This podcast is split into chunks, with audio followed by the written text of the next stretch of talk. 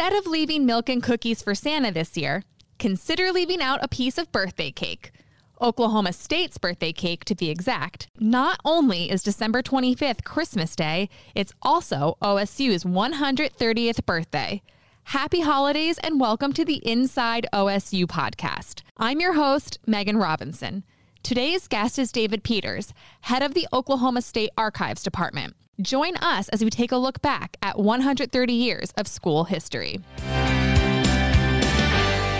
130 years of university. Oklahoma State's birthday is coming up this week. But when we talked initially, you said that that wasn't exactly true. That wasn't accurate, I should say. So, what's the story behind the actual birthday of Oklahoma State? So, I, I don't want to get trapped in the semantics here, but really, December 25th is like the birth announcement where you, are going to blow up a balloon and put something in it, and then when you pop it, it's going to be you know pink or blue. Well, in our case, it was going to be orange, of course. But December 25th is really the announcement. There's going to be a college. We don't have any property yet. We don't have a board of regents. We don't have faculty. We don't have students. We don't have any of that. But we have the potential for a college to be established in Payne County. That's all we knew with December 25th for the first 80, 90 years of our existence, we had 1891 on our seal. But as we began to plan for our centennial celebrations, we realized that the other institutions that had been formed of that same legislation, uh, University of Central Oklahoma and then the University of Oklahoma uh, in Norman, they were both created with that same enabling legislation, and they begun to shift over to the 1890 date uh, when that enabling legislation was signed by the territorial governor. So we decided to then celebrate 1890 is our official beginning with that same date. Because, of course, we can't have OU being ahead of us. That is correct. And one of the interesting things about that 1890 year is that Oklahoma wasn't a state at that point. Right. We're, we're still in uh, the Oklahoma Territory. The eastern, more or less, half of, of Oklahoma is still the Indian Territory. So we were designated as the college for the Oklahoma Territory. The university birth announcement was December 25th, 1890. When was the first actual class? When did the school open? So I'll, I'll, give you a little background. By June, there's a site selection committee that is that has narrowed down the site uh, to Stillwater uh, in Payne County, and then by November, that property then officially changes hands to the designated Board of Regents. And then by late November, they began hiring the first faculty. And so by December 13th or 14th, the first classes begin. There are no facilities on campus. They are meeting in buildings in downtown Stillwater. They're meeting in local churches that have been established within the last two years. But yes, the December 13th, 14th, I can't remember exactly one day I think they registered for classes, and the next day they began their first courses. And the original name was not Oklahoma State; it was Oklahoma A and M. Oklahoma Agricultural Mechanical College. So when did that name change sort of shift and why did they decide to shift to Oklahoma State? So that happened beginning in 1956 57. We had begun transitioning to a more comprehensive institution. We always had had arts and sciences and humanities and, and a lot of other coursework besides agricultural mechanical. By the mid 1950s, uh, not only here but other universities too iowa state uh, kansas state they were a&m schools. They all began shifting into more of a university denomination and then having colleges of agriculture college of engineering colleges of home economics. So by 57 then we, we shift over to oklahoma state university. Interesting students who had begun attending before that when they graduated they could choose to have the diplomas under oamc or osu for the next i think two or three years. And what would be the point in choosing one over the other some felt a, a strong uh, connection with OAMC. I mean, they had entered Oklahoma Agricultural Mechanical College, and so they saw that as their college. And so it was just a kind of a branding thing for them. Other students saw it as a new phase, and they wanted to be students of Oklahoma State University. I like that they let them choose to feel whatever they had more of an attachment to. If you're very set with, you know, I started at Oklahoma A&M, I want that on my diploma. I like that they gave them that option. Going back to something you said earlier about the facilities around campus. Where were students living? What were some of the costs like? Because I did some reading on this and some research before speaking with you. And obviously, we're 100 years down the line. Inflation is a thing, prices change. But when you hear about the cost of tuition and room and board, it's just like, was that real life?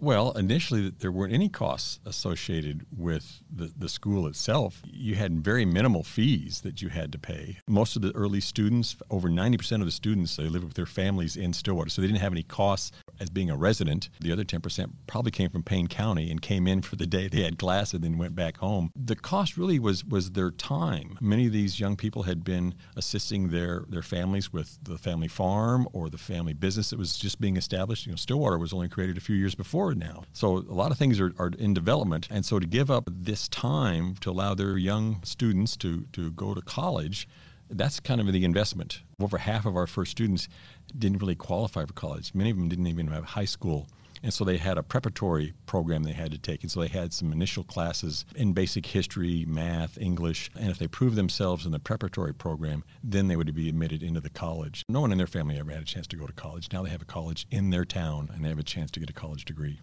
And that preparatory program is that done through Oklahoma State, or is that a separate program? That was through uh, A&M. They had a, a preparatory kind of school uh, associated with the college. Initially, some of the same faculty taught those classes, and then they could kind of gauge how the students were doing, and then move them into the, the college program if they felt they were doing well enough. And you mentioned that Stillwater was sort of just up and coming. It was just being established and developed. Was that part of the appeal of choosing Stillwater as the home for Oklahoma A&M at that time? Well, the, the land opening had just occurred, you know, was in 1889. So this whole area is is now the first time had European settlement in it. Of course, there had been those individuals who had come early. I think we called them Sooners. But this whole area it was it was under development, and so really the townspeople and the people in Payne County were wanting the agriculture experiment station almost as much as they wanted the college because now you have all these new homesteaders on land that had never been used for, for farming purposes, and they had really little idea about what was going to do well. So if they had an experiment station farm testing things for them, and then they could make those recommendations to all of these farmers. You have to remember, we're, we're 90% rural in Payne County at that time.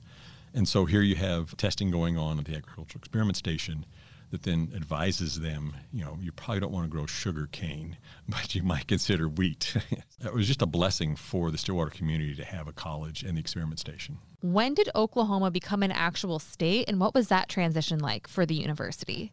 So Oklahoma becomes a state in November 1907. At that point now, we become the land grant college for the whole state and not just the, the western half of, of what is now Oklahoma. What also happens with statehood is there's a dramatically expanded infrastructure within the state now. They're building highways, they're connecting major cities, Tulsa and Oklahoma City. And so you have a dramatic change in uh, the capabilities of the state and interest from people around now this new state to attend. Uh, and so our, our student demographics change dramatically from just being kind of Stillwater and Payne County centric to statewide. And so now we're attracting students from around the state. First of all, there's a way to get here. There are roads uh, and railroad railroad tracks leading uh, towards Stillwater, but also they have the capability uh, and the time and the talent. Statehood creates a dramatic change in both the things we were able to provide on campus uh, with new revenue streams coming in from the state, and then our attraction uh, to expand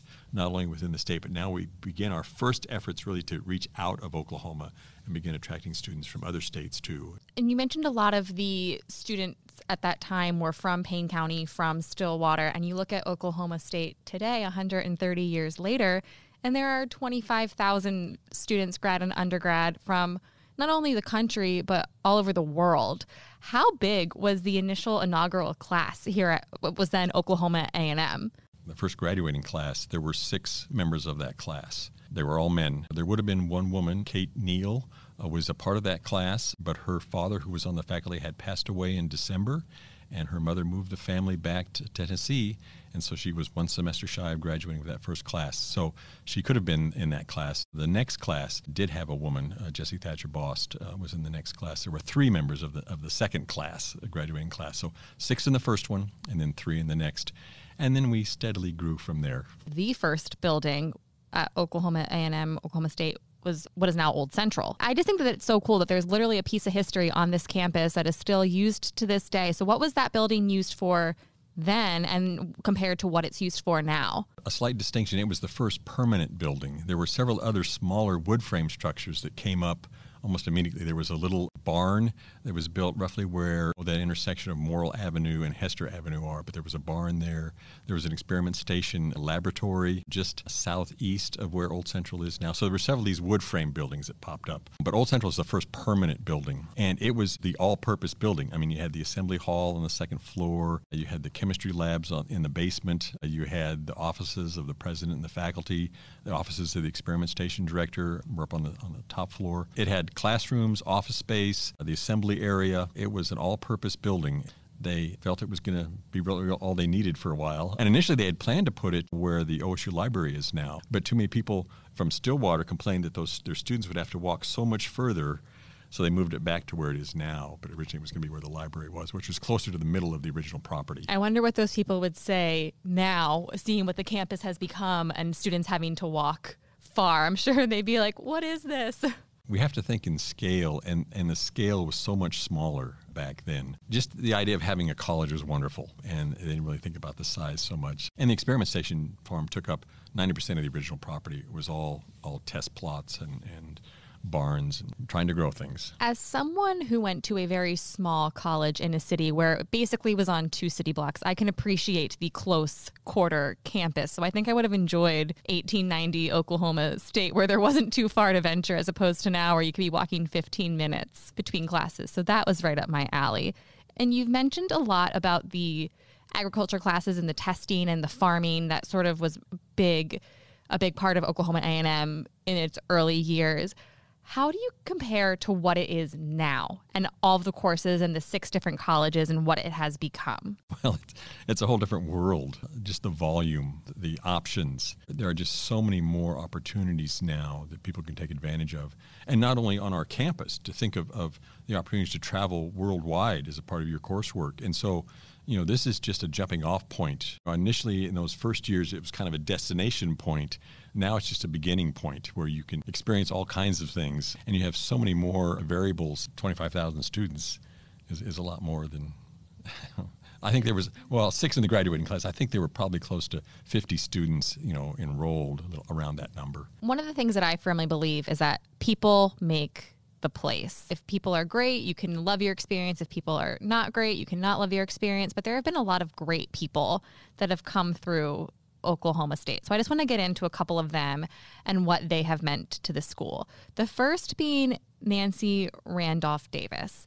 And for those people who are not as familiar with Oklahoma State, who was she and why is she so important to this university? Well, you have to remember that uh, through the really the late 1940s, we are a segregated school. We have not allowed any African Americans into the college. We had Native Americans here, we had international students here, but if you were an American citizen and were of, of African heritage, uh, you would not be admitted. By the late 1940s, though, uh, the shift had finally reached Oklahoma. If you're African American, you were sent to Langston. That was your college. Well, there were now attempts to, to kind of break those limits. And so uh, Nancy Randolph applies for graduate school here in, well, now it's human sciences, it was home economics, and she's admitted. So she is the first uh, African American student to be admitted uh, into a program at Oklahoma State University.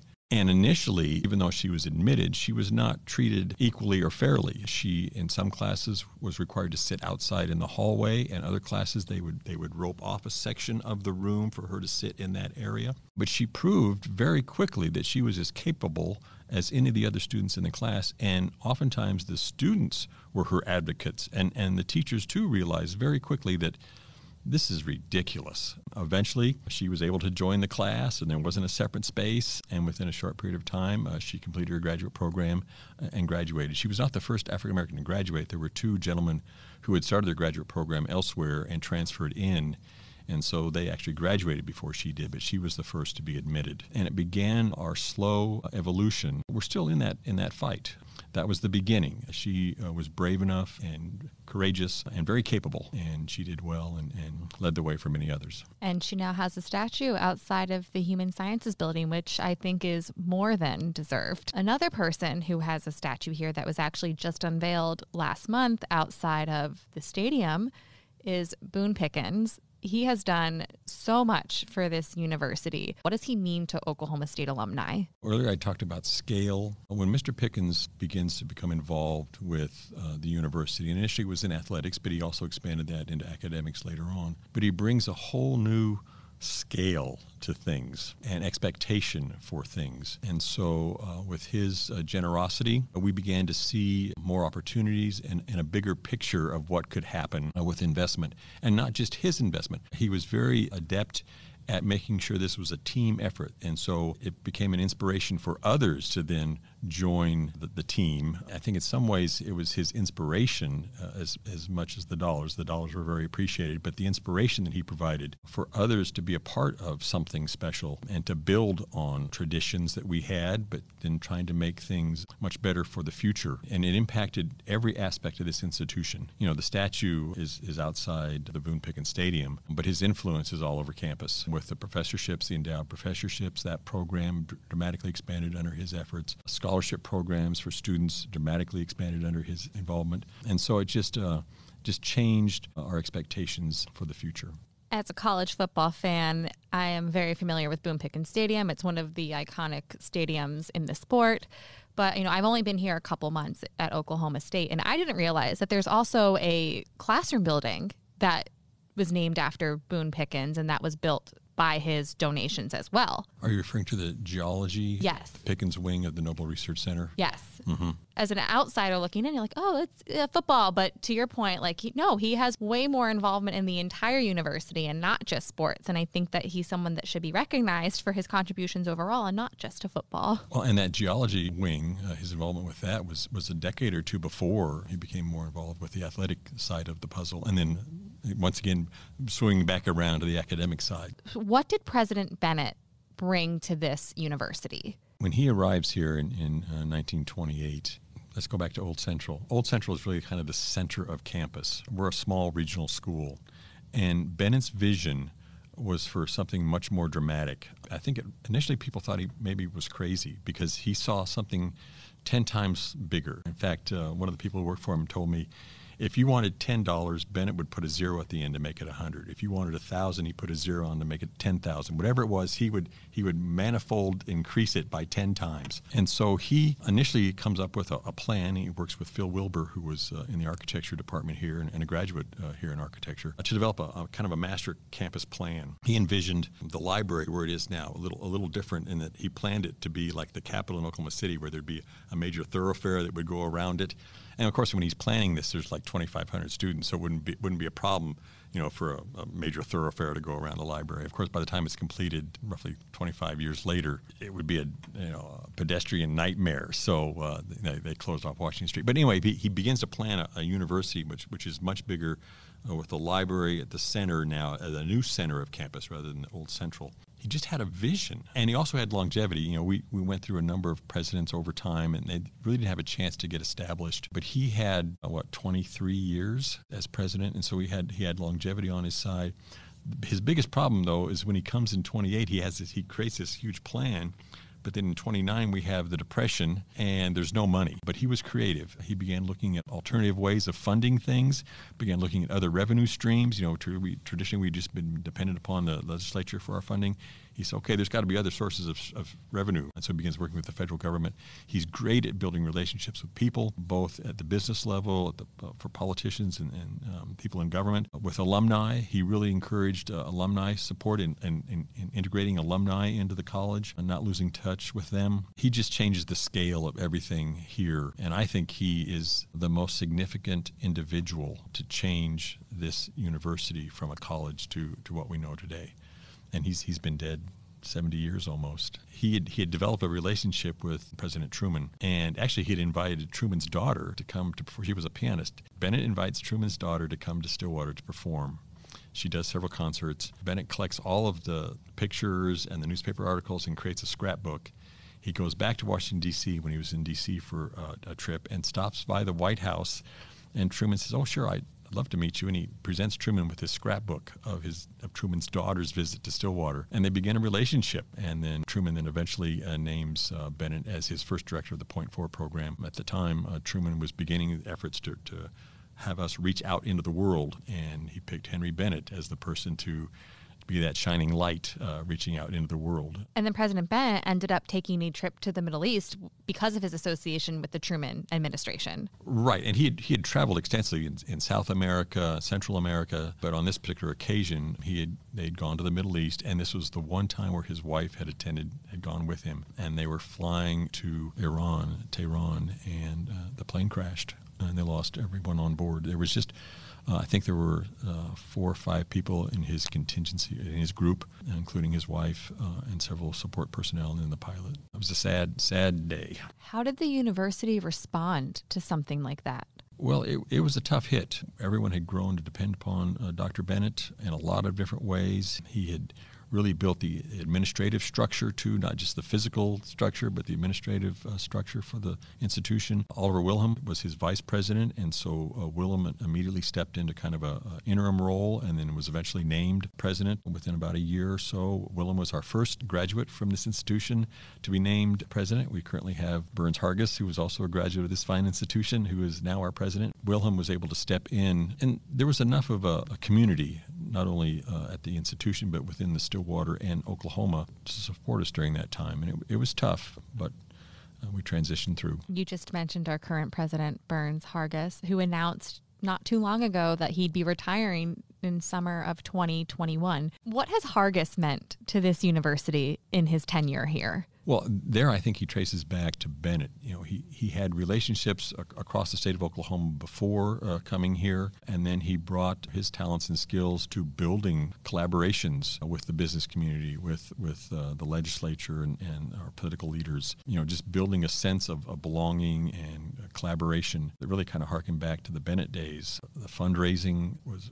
beyond imaginable. I think when you know he first proposed, I think it was a billion dollars, and we raised more than that. But when he first said a billion with a B. I think people were shocked and amazed and surprised and kind of crossed their fingers could we make it, but we did. We, we made it, and this harkens back to, to Mr. Pickens also. But it was it was President Hargis who you know, kind of initiated and, and, and then worked with what existing resources we had and then how do we expand those and reach others. I think building relationships both on and off campus uh, is something that, that uh, President Hargis has brought. And who are some other notable alumni that come through here? Like, who are people super excited to be like, oh my gosh, they went to OSU too? Boy, now that's a quiz I hadn't prepared for. Well, I mean, people I think are incredible. Edward Gallagher, former uh, coach, uh, wrestling coach, but he uh, was a student here. He's a football coach. He's a track coach. He leads leads uh, the physical education department. Begins to explore the possibility of wrestling because he wanted a sport in which men uh, of all different sizes could participate. And so wrestling, you know, you break down by weight, and so he began to explore those possibilities, and and leads us to I think our first 12, 13, 14 NCAA titles. Our first NCAA titles ever in any sport, but then within his 15 years of, of active coaching here uh, in wrestling, we won almost every year and, and was just a remarkable gentleman. Anita Hill is a graduate of Oklahoma State University. She has gone on as a scholar and, and served uh, as a government servant, uh, and so she's a remarkable person. We have a few entertainers. There's a guy named Garth Brooks, uh, some of you may have heard of. Sounds familiar. Um, but there have been others. Golly, I'm trying to think of, I'll have to think about that one. I'm, I'm leaving out tons of people. I mean, there's a, a, very long list, but you've named definitely some key notable people. And I, it's, it's funny you mentioned Gallagher because I was just at the Wrestling Hall of Fame of all places and I learned a little bit more about him. And they were saying that he used his background in engineering to learn different holds in wrestling. And that's why he was so effective. So, yes, he was an engineering graduate here, but he looked at, at how you utilize force and anatomy. He, he also studied human anatomy and looked at the engineering aspects of how the body worked, then to figure out holds that would help someone manipulate someone else and be successful in wrestling. And he also studied psychology, which was fascinating too for a coach in that time period to really inspire uh, young men at that time to do what they needed to do to be successful. In my research, I've come across an interesting theory as to why the school chose black and orange as their colors. Do you know the reason for these two colors? Initially, each class would, would select their colors. By about 19, oh, 1910, they thought it was important to, to set up a color system, a color scheme for uh, the whole college. Well, there was a faculty member whose father, I believe it was his father, was a Princeton grad or had taught at Princeton. And Princeton, the colors were orange and black, and they were the Tigers. And so initially our mascot was the tiger, and our colors were orange and black. And I believe it's based on this faculty member's father who had a connection to Princeton University. And we, we kind of also called ourselves uh, the Princeton of the Prairies. There were several connections with Princeton. I, I, believe that's how we ended up with the orange and black, and initially uh, the Tigers as our mascot. But you guys are no longer the Tigers. It is Pistol Pete, the one and only. So how did we get go from a, a tiger, which is a wild jungle animal, to a cowboy? You know, initially there, there aren't really athletic conferences like we know of now. But by the mid 1920s, we decided to join what's what became the Missouri Valley Conference. And in the Missouri Valley Conference was a school, the University of Missouri, which also already had a tiger. We were also looking at different things at that time too. We were really weren't pleased with the tiger as, as our mascot anymore. Actually, tie back to Gallagher, when Gallagher's wrestling teams used to travel, they would wear their cowboy boots and their cowboy hats. And oftentimes the colleges they were visiting would refer to them as the cowboys. The cowboys are coming from Stillwater because they wore cowboy attire. But then we also have a, a parade in which a, uh, an old gentleman, Frank Eaton, an old cowboy, is riding his horse in the parade. And they start to, to kind of play with the possibility of, well, cowboys, and that guy looks more like somebody would represent us so they, they begin the transition by, I think, 26 or 27. We begin to refer to ourselves as the Cowboys. We keep the orange and black, we take on the Cowboy mascot. Frank Eaton isn't really officially our, our mascot or, or Pistol Pete, as we refer to him, until 1955 or 56. It's, it's later, but we begin calling ourselves the Cowboys in, in the mid to late 20s. I think the Cowboys just fits. Like the Oklahoma State Tigers, I mean, yes, the, the color combination is there, but – I just don't think it fits the vibe of this place. But a cowboy, you hit the nail on the head with that one. they, they, tried several options. The college paper at the time was the Orange and Black was the title of the paper, and they would throw out these recommendations of, of what do you think it should be. One of them was Bullwhackers. It never caught on. Luckily, they ended up with with Frank Eaton and, and the Cowboys. We've touched on a lot of them through our conversation. But what are some of the most notable changes over the 130 years? The institution's growth has, has not always been smooth. We, we've had our challenges. There have been economic changes. We had you know the Dust Bowl and the Depression era, which which really had a dramatic impact on both the college and people's ability to go to college. The impact of war. You know, we're, we're not immune to all of these things, and so beginning with the Spanish American War uh, had a slight impact. World War One had a more dramatic impact.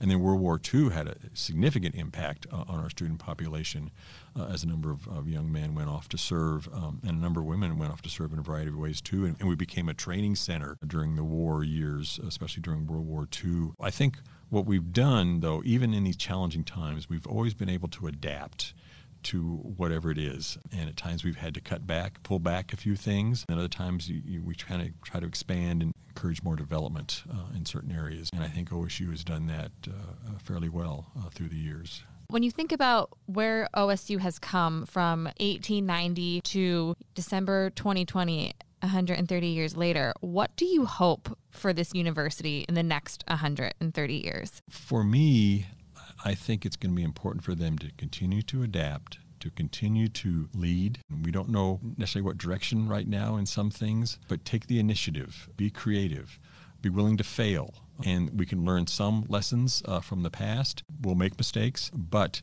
I think if we're creative and innovative, I think if we're flexible, I think if we work together uh, and, and continue to build relationships both in our community and and in the world community and develop relationships internationally, I think we'll uh, we can be a force towards the, the betterment of society uh, and making improvements for, for all of us and making the world a more secure uh, as we face new challenges.